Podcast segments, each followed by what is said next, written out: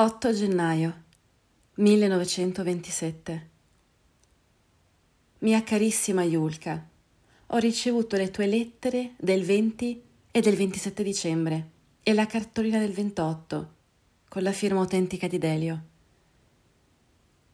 Ho cercato di scriverti diverse volte. Non sono mai riuscito. Dalle tue lettere vedo che Tania te ne ha spiegato il motivo un po' puerile, è vero, ma tuttavia decisivo finora. Mi ero riproposto di scrivere per te una specie di diario, una serie di quadretti su tutta la mia vita, in questo periodo originale e sufficientemente interessante. Lo farò indubbiamente. Voglio cercare di darti tutti gli elementi perché tu sia in grado di rappresentarti la mia vita nel suo complesso e nei particolari più notevoli. Così tu dovrai fare per te.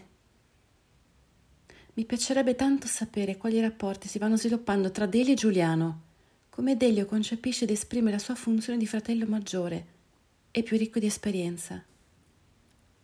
Carissima Giulia, domanda al bracco da quale mai fonte gli era giunta la notizia che io mi sia mai trovato in non buone condizioni di salute.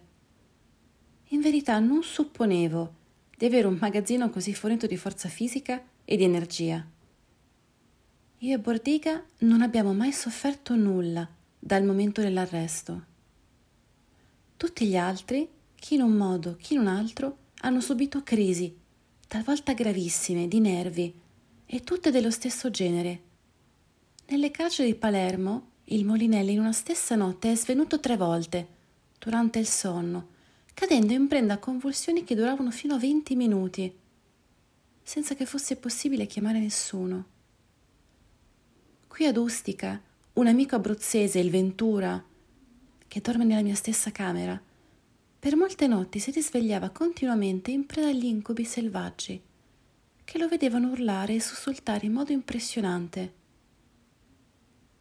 Io non ho avuto nessun malessere, eccetto quello di dormir poco cosa non nuova che d'altronde non poteva avere le conseguenze di prima, data l'inerzia forzata in cui ridotto.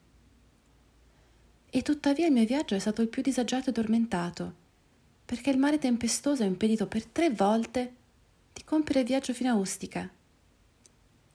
Sono diventato molto fiero di questa virtù di resistenza fisica che non supponevo di avere, perciò te ne ho parlato. È anch'essa un valore nella mia attuale situazione e non dei più spregevoli. Ti scriverò molto a lungo e ti descriverò minutamente tutta la mia vita. Anche tu mi scriverai o mi farai scrivere da genio o dalla mamma sulla vita dei bambini e vostra. Tu devi essere molto occupata e affaticata.